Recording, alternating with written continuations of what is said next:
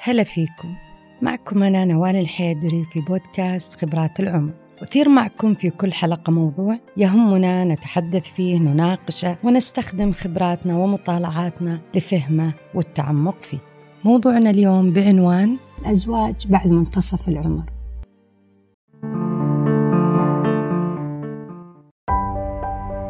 الزواج تخطيط لحياة قبل يكون تخطيط الحفلة والمعرفة وكسب مهارات حياتية هي باب نجاح أي زواج. تقدم المستشارة نوال الحيدري دورة كيف نخطط لزواج ناجح لكل المقبلين على الزواج عبر جلسات تدريبية ثنائية للمخطوبين. بالإضافة للمتابعة المجانية على مدار ثلاث أشهر. للاستفسارات والاستشارات تجدون رابط التسجيل في الدورة على حسابات أستاذة نوال الحيدري في مواقع التواصل الاجتماعي آت نوال أندرسكور الحيدري أو على رقم التواصل 055 75 42 927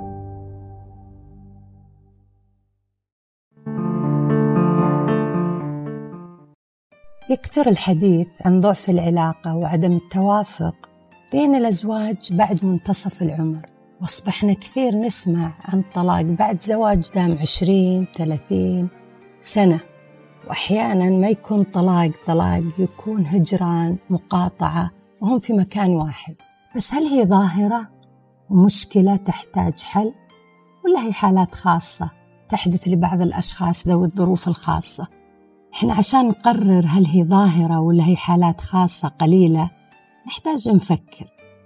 نبدأ نفكر في عدد الأشخاص من حولنا اللي نسمع فيهم يتحدثون بسلبية وأحيانا بألم عن واقعهم عن حياتهم الزوجية عن التغير اللي حدث فيها.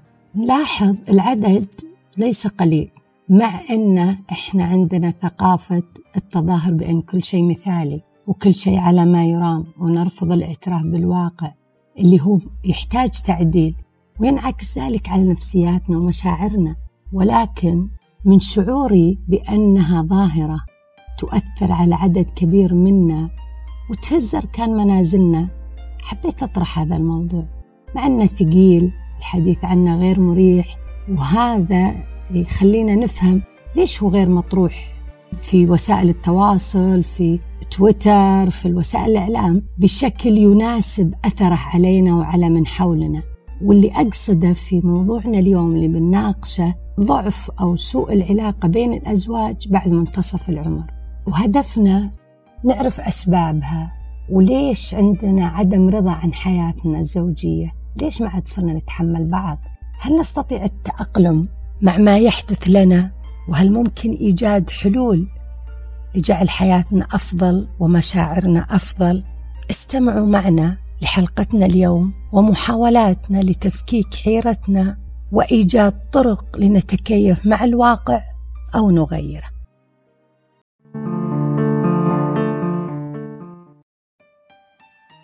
بعد أن نصل منتصف العمر نشعر وفجأة تواجهنا حقيقة كبرنا في الأربعينات أو الخمسينات يبدأ يسيطر علينا مشاعر وتساؤلات من نكون؟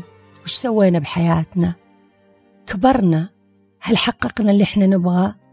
هل عندنا وقت نكمل اللي نبغاه ونحقق أشياء جديدة؟ وش باقي لنا؟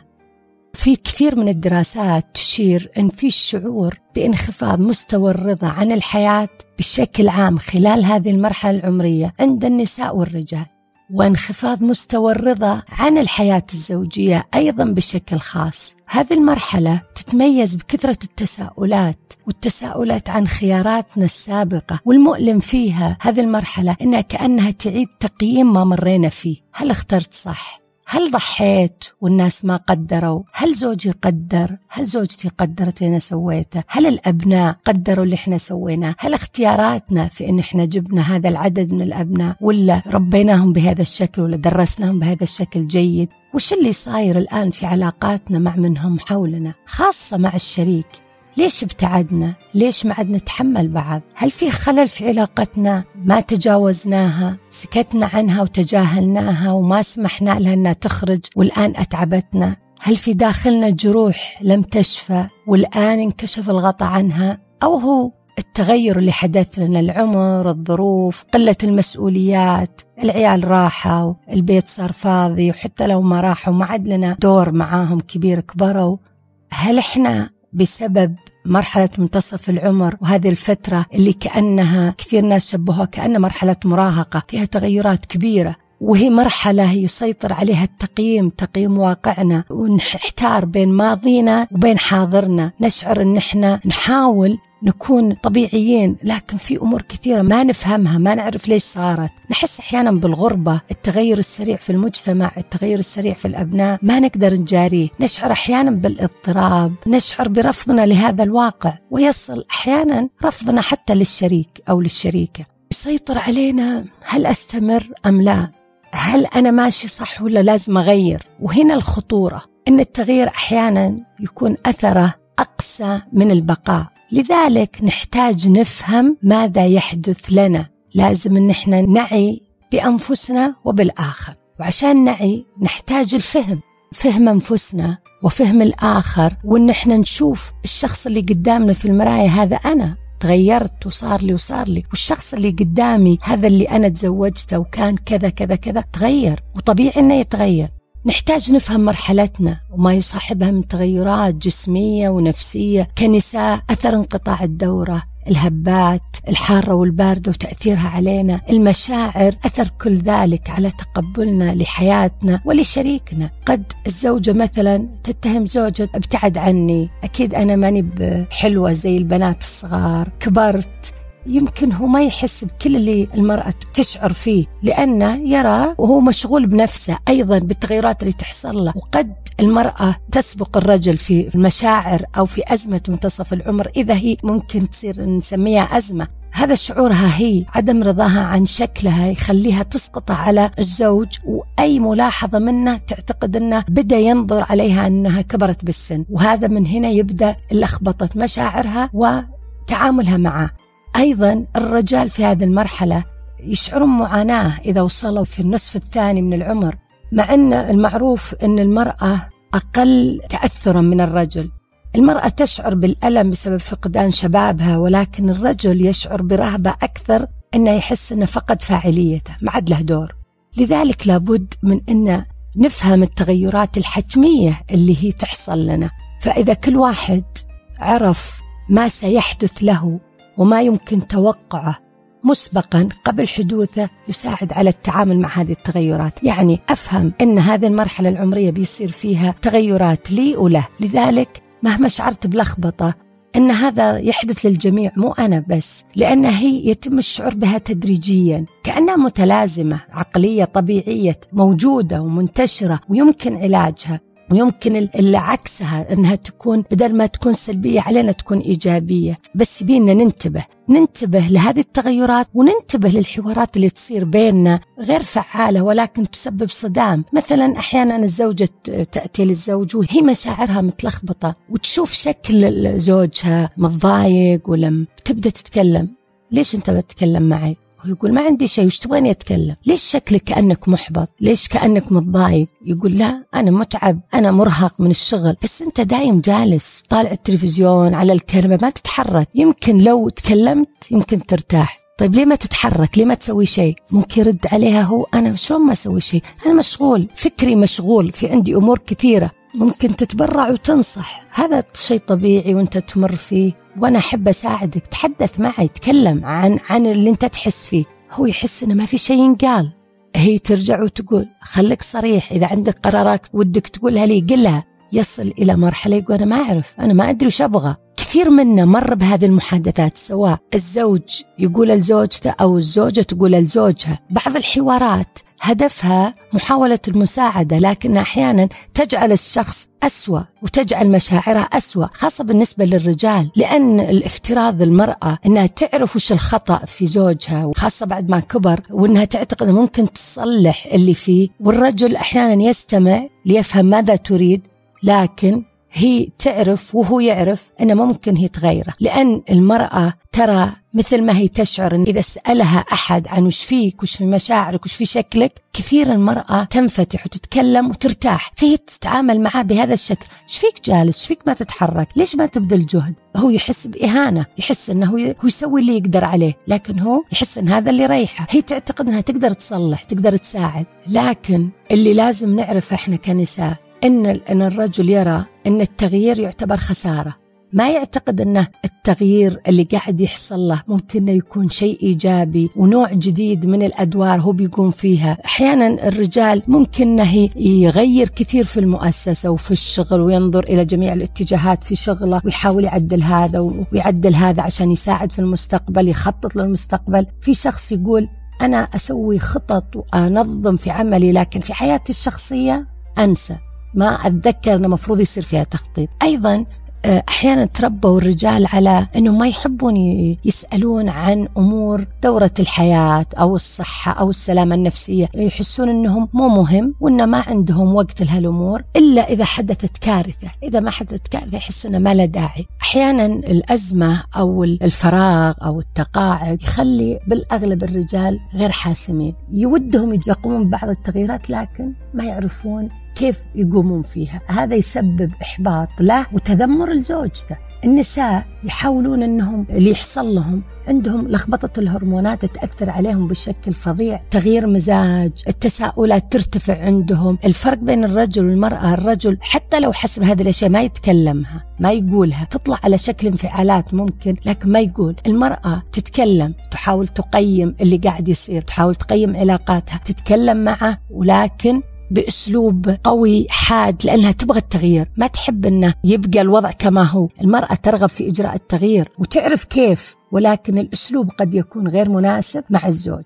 تحس إنها قلقة تحتاج إلى إنها تعمل لشيء يعدل الحياة. وإنها مفروض تركز على صحتها الجسدية وصحتها العقلية وأيضا تحتاج إنها تشارك الرجل مشاعرها وتعامله مثل ما تتعامل مع نفسها إنها تحتاج أحد يسمعها وتعتقد إن الرجل يحتاج أحد يسمعه هي تسمع المشورة من الصديقات من النساء الأخريات في حياتها. لذلك عندما تحاول أن تبدل في روحها وتتكلم عن التغييرات ممكن يسبب مشكلة بينها وبين زوجها. والملاحظ أن النساء إذا بدأوا يعملون شيء جديد بعد ما يكبرون يحسون برضا أكبر لكن قد يكون على حساب علاقاتهم مع الأزواج. ممكن تبدأ مشاكل أن تغييرها لحياتها قد يسبب آه، له مشكلة لأنها غيرت من الروتين بعدت عن البيت ممكن يصل إلى أنها تتهم أنه يغار من إنجازاتها. والآن العلاقات تغيرت بين الرجال والنساء صار فيه تغيير هائل. أول كان هو القائد فقط الآن القيادة متوزعة. حتى هذا ما تقبل وإذا كبرت المرأة زادت قوتها وزادت شعورها بالاستقلالية وهذا لم يقبل. لا يقبل بسهولة. لذلك يسبب مشكلات هنا نقول إن هذه الفترات الانتقالية دائما مقلقة لأي شخص. لذلك المعرفة والعقل المتفتح يساعد في التخطي. الاعتراف بأن إحنا نمر بمرحلة منتصف العمر. ولازم إن إحنا نقبل الصورة اللي أصبحنا عليها. تغيرت الأدوار تغير نوع الإنجاز. الآن مو زي أول بالكم. الآن بالكيف. زمان لازم نؤدي أدوار كثيرة. الآن نؤدي أدوار بسيطة لكنها فاعلة. إحنا أصبحنا مستشارين في أمور كثيرة. مستشارين في التربية مستشارين في العلاقات. فإحنا مو ضروري كلش نسويه إحنا فقط نعطي الرأي. في هذه المرحلة تزداد قوة الوعي اللي عندنا. نحتاج في هذه المرحلة إن إحنا نؤمن إن إحنا في مرحلة الإتقان. ولكن لا يمنع ذلك إن إحنا يصير لنا لخبطة في داخلنا، لذلك نحتاج أن نتحدث عن خاصة بالنسبة للرجال، الرجال يرفضون الحديث عن ذلك حتى مع الأصدقاء إلا على شكل نكتة ولا على شكل مجال سخرية، وخاصة الشعور اللي يألم عند الرجل انخفاض القدرة على العلاقة الحميمة. هذا يؤدي إلى إثارة مشاعر نفسية غير جيدة وخاصة إذا توقف الرجل عن الأمور العاطفية حتى وليس الجسدية. يتوقف عن كل شيء ويبتعد ويفصل الغرفة أو ينتقل إلى السرير منفصل وبذلك يؤدي إلى منفصلين في جميع أشكال العلاقة. هناك تغير في العواطف والمشاعر ولكن ننتبه إن هذا التغير ليس للشريك دخل فيه. هذا طبيعي يحدث. لذلك لابد أن نتعلم كيف نتعامل مع هذا التغيرات.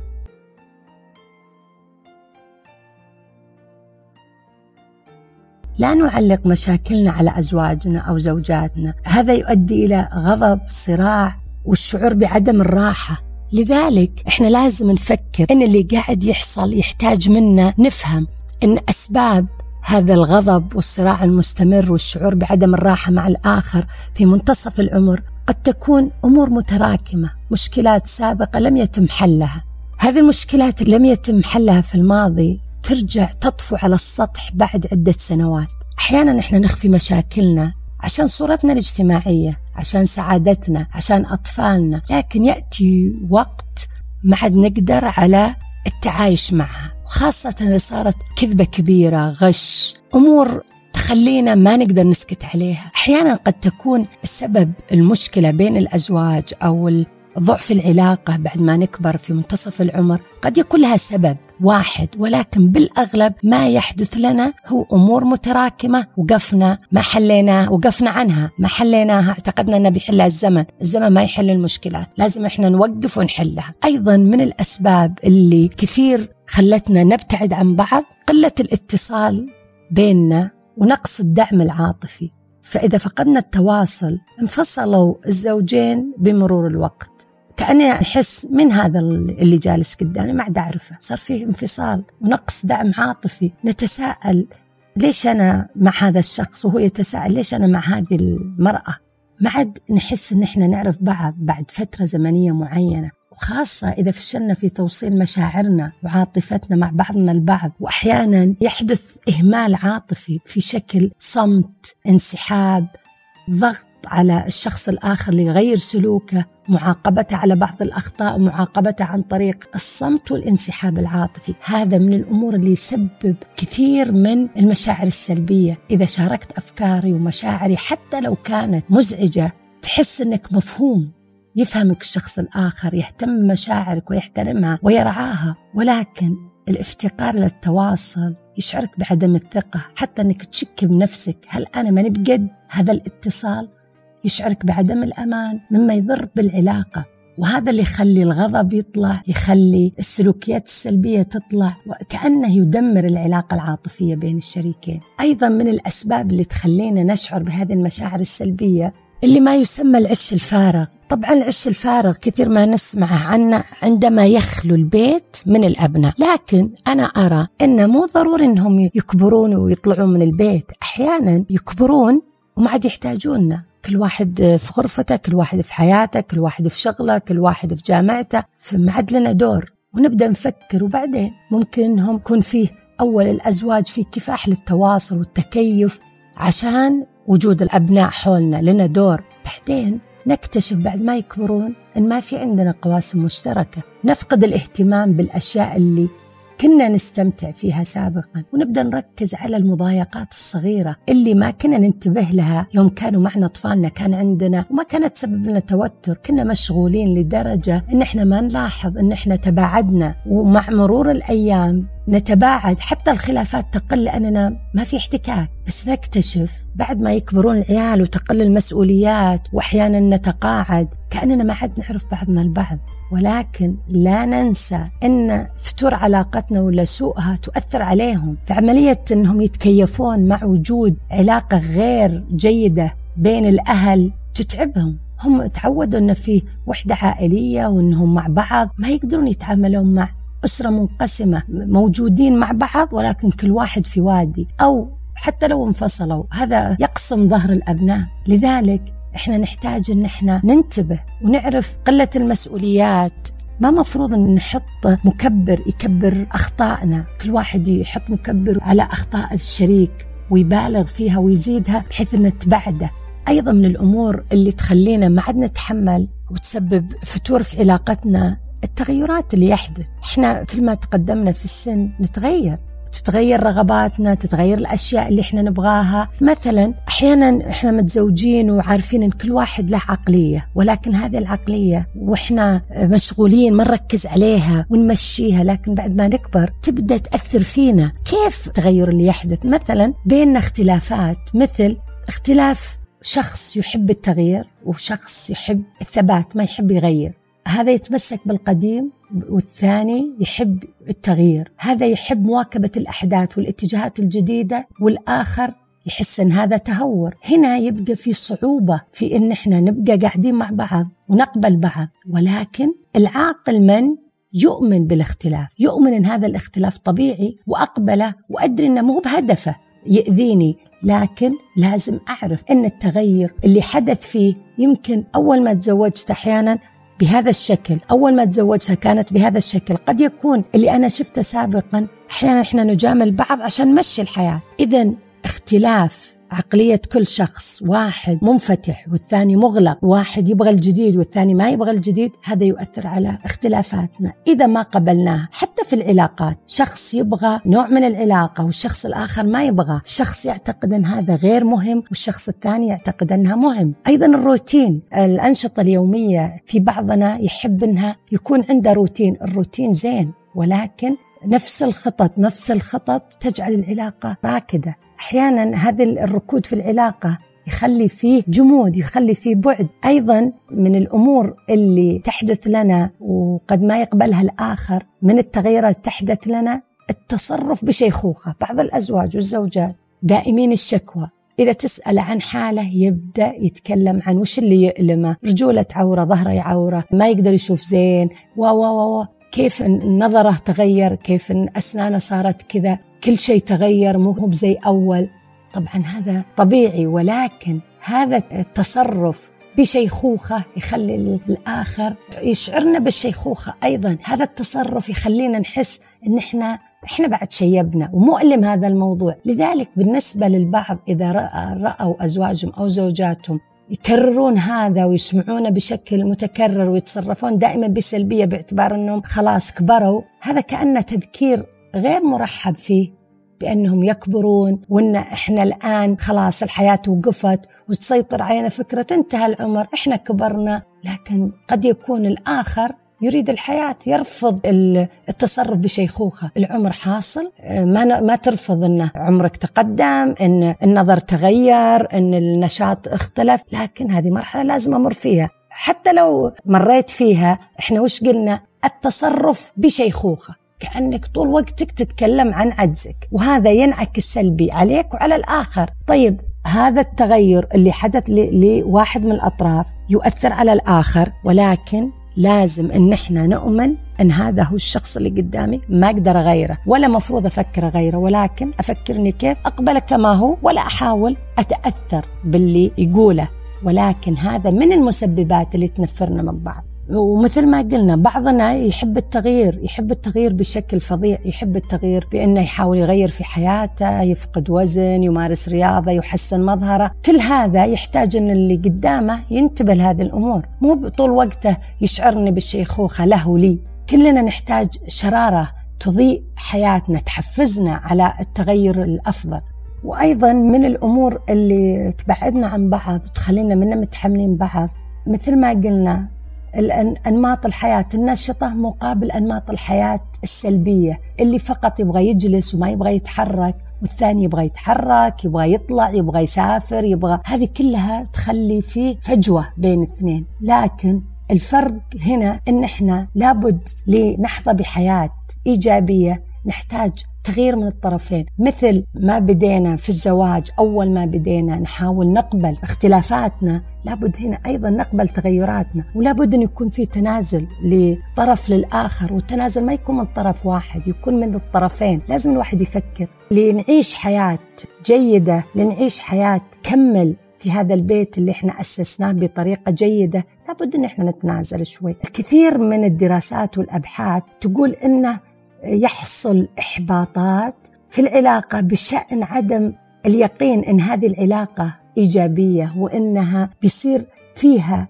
شيء يدفعني إلى الأمام. لذلك نحتاج أن إحنا نعبر عن مخاوفنا ولا نخاف من إن إحنا نتكلم لأن إذا إحنا سكتنا على أمور مخوفتنا ولا مزعجتنا هذا كأنه يخلي سعادتنا تتآكل ورضانا يقل. ولكن لا نكون غير واقعيين. لا نكون نتوقع شيء يعني غير منطقي. لازم مثل المرحلة اللي إحنا نمر فيها امتداد لحياتنا. مثل ما قبلنا الأمور السابقة نستمر في القبول ولكن بعدم الخضوع بعدم العيش في حياة مؤلمة ولا قاسية. لكن لا نبالغ في رفع سقف التوقعات إن الحياة بدون الشريك هي الأفضل، أحيانا نتخذ قرارات في منتصف العمر قد يسبب لنا مشاكل كثيرة، وإذا جينا نقرر هل هذا الشخص مناسب لي ولا غير مناسب في هذه المرحلة أفكر أن البديل للشخصين أو الزوجين أحيانا تكرار المحاولات وقد تكون فاشلة وقد تسبب مشاكل أكثر من أنها قد تزيد الإيجابية.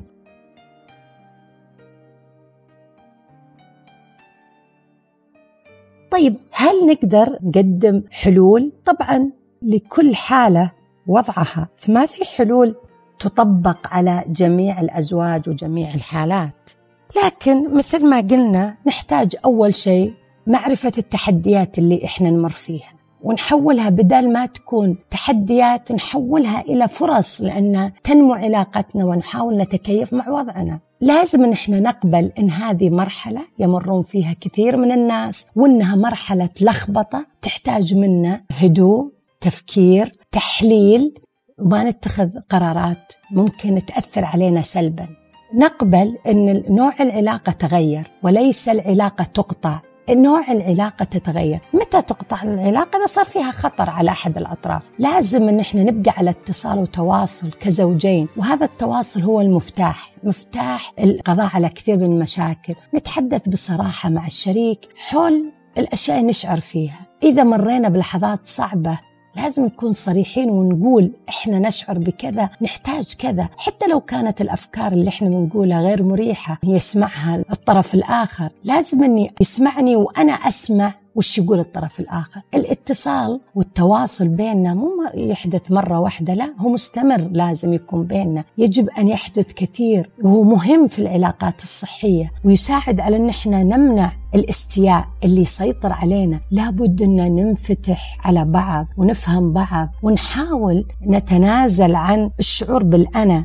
ولازم نعرف أن اللي إحنا وصلنا له الآن بنيناه سنين المفروض نهده في نبعد كون حياتنا الجوانب الأخرى من حياتنا ننميها ولكن مو الحل أن إحنا نترك بيتنا ولا نقاطع الطرف الآخر. هذه مرحلة يمرون فيها الناس معظمهم ولكن الأذكى اجتماعيا والأكثر اتزانا يفكرون قبل يدرون إنها مرحلة. لازم نعترف إنها مرحلة. لازم يكثر الحديث عنها مع بعض. مو ضروري إن إحنا نشتكي ولكن نشتكي ونحس بتأنيب إن إحنا اشتكينا. هذه مشاعر لازم تطلع. إذا ما تبغى تقولها للآخرين اكتبها سجلها بس بين مشاعرك واستيائك ولا تتركها. طبعا هي الأفضل إنك تبينها للآخر باستخدام أسلوب التواصل الجيد بعدم الاتهام استخدام أسلوب أنا وليس أنت. بمعنى أنا أشعر بكذا وليس أنت سببت كذا.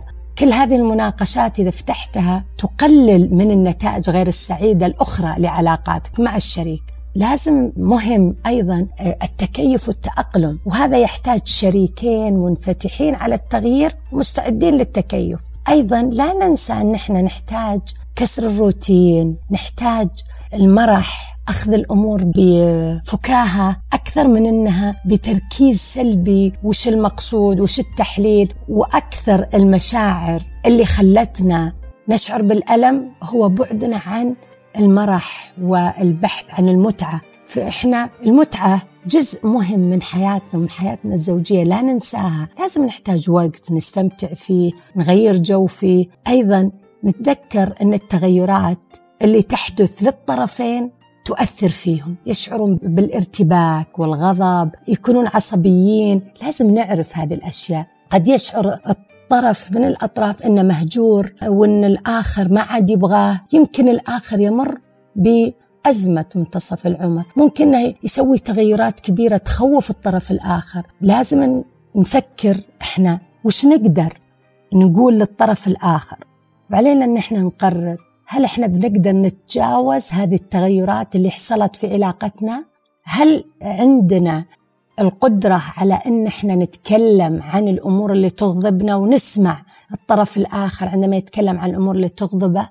أحيانا نتكلم حديث عادي يبدأ جدال وبعدين كل واحد كأنه يضغط على زر الانفعال للآخر لذلك صعب علينا التفاهم نحتاج إن إحنا نتكلم بهدوء نقبل اختلاف بعض. أدري أن هذا صعب ولكن لأن الحياة مهمة وراحتنا مهمة نحتاج أن إحنا نفكر في كيف ننقذ زواجاتنا. وإنقاذ الزواج يحتاج جهد. أحيانا إذا ما قدرنا نحلها بالحالنا أحيانا نحتاج طرف ثالث معالج شخص قريب نتكلم معاه على أساس شخص قريب حكيم يفهم في هذه الأمور أو معالج مستشار عن هذه المشكلة الحقيقية في يمكن سببها أزمة منتصف العمر يمكن آه، سببها متداخلة أمور كثيرة. فنحتاج أن إحنا نتكلم. لابد نعرف أن إحنا إذا أهملنا هذا الموضوع قد يسبب الطلاق أو الطلاق العاطفي أو ما يسمى بالرمادي. هذا النوع من الطلاق يحدث بعد منتصف العمر؟ غالبا من يكون لدي كبار السن. لأنهم أحيانا يقولون خلاص في هالوقت إحنا ما متحملين أحد وما نبغى نرت... نستمر بالارتباط مع واحد يتعبنا. ولكن لابد أن نفكر قبل ونطبق كل هالحلول قبل ما نوصل إلى هذه المرحلة، لذلك نحتاج أن إحنا نتسامح، نجعل التسامح أولوية، إذا إذا ما قدرت تسامح شريكك أو إنك تسامح نفسك، فأنت بتستمر تمشي بحياتك كأنك في صراع، تذكر القلب اللي ما يرحم هو أكبر عقبة في داخلك للتخلي عن ما تشعر فيه من سلبية. لذلك عدم التسامح ما يسمح لنا ابدا إحنا نتطلع إلى المستقبل والحياة الجديدة. لازم نبحث عن كيف نغفر كيف نعطي مبرر للتصرفات اللي سواها الطرف الآخر اللي مأذيتنا إلى الآن.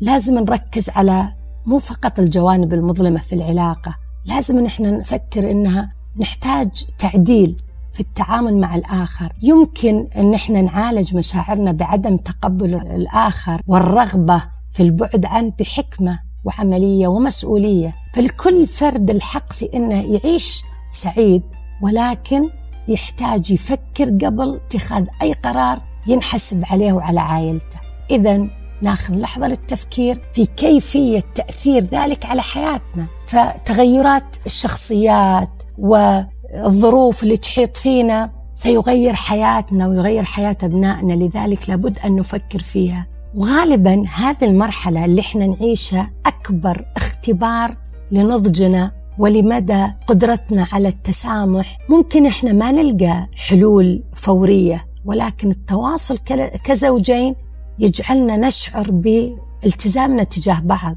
لنجد طريق نمشي فيه مع بعض. إذا لابد أن نعالج ما نشعر فيه. أما نعالجه بيننا وبين نفسنا أو نعالجه بيننا وبين الشريك أو نعالجه عن طريق مختص ولازم نعرف. إذا إحنا نعاني من أزمة منتصف العمر أحيانا تستمر سنوات. لذلك لا ندمر حياتنا بدون ما نستشير ونسأل. ولازم نفهم أن كثير ناس يمرون فيه نحتاج إن إحنا إذا ما قدرنا على كل ذا نطلب المساعدة من معالج محترف يساعد في تحديد الشيء الصحيح اللي يجب أن نقوم فيه.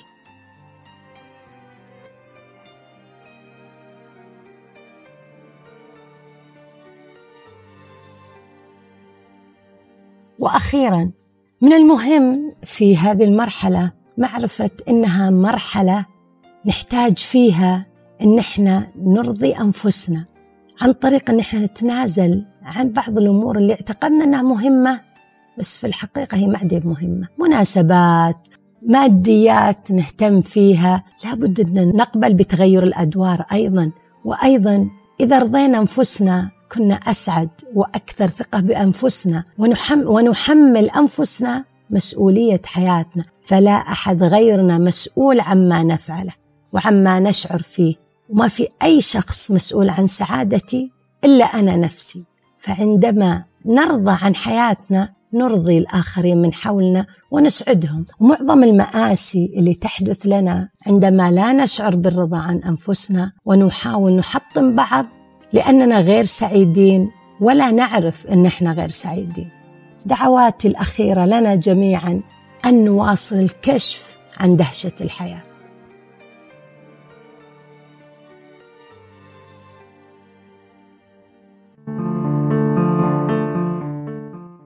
يقال اقرأ ما ينفعك ونضيف انتفع بما تقرأ وتسمع.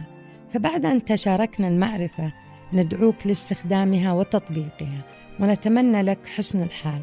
كنتم معي أنا نوال الحيدري في بودكاست خبرات العمر.